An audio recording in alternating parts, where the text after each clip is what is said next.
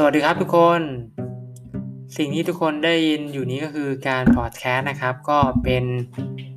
การให้ข้อมูลแบบเสียงอย่างเดียวนะครับ ก็กลับมาอีกครั้งหลังจากที่เราหายกันไปนานนะครับ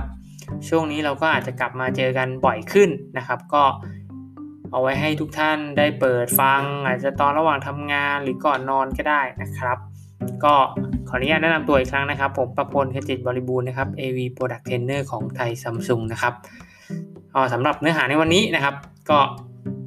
ยิงก็เราก็มีสินค้าใหม่เนาะของ TVA กับซาบาเนี่ยก็เริ่มมีขายไปบ้างแล้วนะครับ ตั้งแต่ช่วงกลางปีอะไรนะครับตอนนี้ก็จะเป็นเข้าสู่ช่วงปลายปีแล้วนะครับ ก็ผมก็เลยจะขอเอาเรื่องราวแล้วกันนะครับ ข่าวสารเกี่ยวกับทีวีนี่แหละมาเล่าให้ทุกท่านได้ฟังกันนะครับ ก็อาจจะเป็นเรื่องอะไรเป็นข้อมูลนะครับสำหรับ ผื่อเอาไว้พูดคุยกับทางลูกค้าหรือว่าแนะนำกับลูกค้าได้ว่าทีวีของซัมซุงเองเนี่ยก็ได้รางวัลด้วยนะครับ อันนี้ก็เป็นข้อมูลจากเว็บไซต์ CNET นะครับ ก็เขามีการรวบรวมหัวข้อ Base TV ในแต่ละหัวข้อต่างๆขึ้นมานะครับ ก็เบสทีวีของปี 2021 นี้มีอะไรบ้างนะครับ ก็อันเนี้ยผมจะยกตัวอย่างแล้วกันว่า หัวข้อที่เขาแบ่งเนี่ยมันมีหัวข้ออะไรบ้างนะครับ อย่างตัวอย่างเช่น เขาจะมีทีวีที่คุ้มค่าเงินอ่าหรือเป็นทีวีระดับพรีเมียมที่คุ้มค่าเงินอะไรเงี้ยนะครับ หรือก็อาจจะเป็นอีกรางวัลหนึ่งเป็นทีวีที่คุ้มค่าในราคาแบบเริ่มต้นอ่าอาจจะเป็นแบบราคาที่ลูกค้าจับต้องได้นะครับ นี่ก็จะเป็นหัวข้อคร่าวๆนะครับ ที่เขาแบ่งนะฮะทีนี้เดี๋ยวเราไปดูกันนะครับว่าเออ CNET เองเนี่ยเออ ให้รางวัลกับทีวีซัมซุงเนี่ยรุ่นไหนบ้าง แล้วก็อยู่ในหัวข้ออะไรบ้างนะครับ ซึ่งจากที่เว็บไซต์ CNET นะครับเขาก็คัดเลือกทีวีซัมซุงนะครับมา 2 รุ่นด้วยกันนะครับ ก็คือตัว QN 90A นะครับแล้วก็ Q60A หรือ Q65A นะครับก็จะเป็นรุ่นเดียวกันแหละ ซึ่งสำหรับตัว QN 90A เนี่ยถูกเลือกนะครับในหัวข้อ Best OLED Alternative หรือจริงๆ ถ้าแปลเป็นไทยตามที่ที่เขาสรุปและให้ข้อมูลมาเนี่ยก็คือ อาจจะเป็นทีวีที่เป็นทางเลือกสำหรับลูกค้าที่ไม่ชอบ อาจจะไม่ชอบตัว OLED เองนะครับอ่าเนี้ยตัว QN 90A เนี่ยก็ถูกเลือกให้เป็นตัวเลือกนั้นนะครับ เดี๋ยวเราไปดู เดี๋ยวเราไปฟังรายละเอียดเพิ่มเติมแล้วกันนะครับ ส่วนในรุ่น Q60A หรือ Q65A นะครับ ได้ถูกเลือกในหัวข้อ Best Design Feature in Mid Price TV นะครับถ้าแปลแบบง่ายๆ ไทยๆ ก็แบบทีวีในระดับกลางเนอะที่มาพร้อมกับการออกแบบและฟังก์ชันการใช้งานที่ดีนะครับ อันนี้ก็อยู่ในรุ่น Q60A นะฮะ ทีนี้เราไปดูคำอธิบายสำหรับรุ่นแรกกันก่อนละกันนะครับ ว่าทำไม QN 90A เนี่ยถึงถูกรับเลือกให้เป็นตัว Best OLED Alternative นะครับ ก็ในบทความเนื้อที่เขาสรุปมาครับ ก็เป็นกรณีที่ถ้าหากลูกค้าเนี่ยกำลังมองหาทีวีที่ระดับแบบ High End หรือระดับแบบระดับสูงพรีเมียมอะไรนะครับ แล้วก็คุณภาพของภาพที่ดีเยี่ยมแต่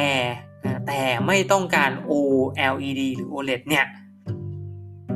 Samsung QN 90A ครับ ก็จะเป็นทางเลือกที่เหมาะสม ถ้ามีการเทียบเคียงกันเนาะเหมือนกันจะมีการเทียบเคียงกัน เพราะว่าด้วยเทคโนโลยีของเอ่อ QN ก็คือตัว Neo QLED ของเราถูกไหมครับ ก็พัฒนามาเป็นตัว Mini LED แล้ว ก็ให้ภาพรายละเอียดต่างๆ เนี่ย เอานี้ผมขออนุญาตเทียบกับตัวเอ่อที่เป็น QLED ของปี 2020แล้วกัน ก็ถือว่าไอตัว Mini LED นะครับ ก็ทำงานได้ดีกว่าในแง่ของรายละเอียดภาพ หรือว่าในแง่ของความสว่างด้วย นะครับ ทีนี้สิ่งที่ความสว่างเนี่ยก็จะได้เปรียบทีวีที่เป็น OLED นะครับ ก็ตัว LED เนี่ยก็ทำค่าเรื่องค่าความสว่างให้ได้ดีกว่านะครับ ความคมชัดหรืออะไรต่างๆนะครับ ก็จะตอบสนองได้ดีกว่า แล้วก็พอเป็นในแง่ของการให้ความสว่างได้ดีครับ เวลานำทีวีไปตั้งในห้องต่างๆ หรือมีแสงเข้าอะไรเงี้ยครับ ลักษณะของจอ LED เนี่ย มันก็จะสู้แสงหรือว่าสู้กับแสงที่เข้ามาภายนอกเนี่ยได้ดีกว่า อันนี้ก็จะเป็นสิ่งที่เออทางเว็บ CNET เนาะคัดเลือกมาว่าเออถ้าลูกค้าเนี่ยต้องการระดับไฮเอ็นแต่ไม่ชอบตัว OLED ครับ ก็ QN90A เนี่ยแหละเป็นทางเลือกที่เหมาะสมที่สุดนะครับ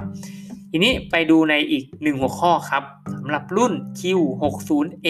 นะครับ ว่าถูกเลือกนะครับในหัวข้อ Best Design Feature in Mid Price TV Mid Price คือเหมือนกับ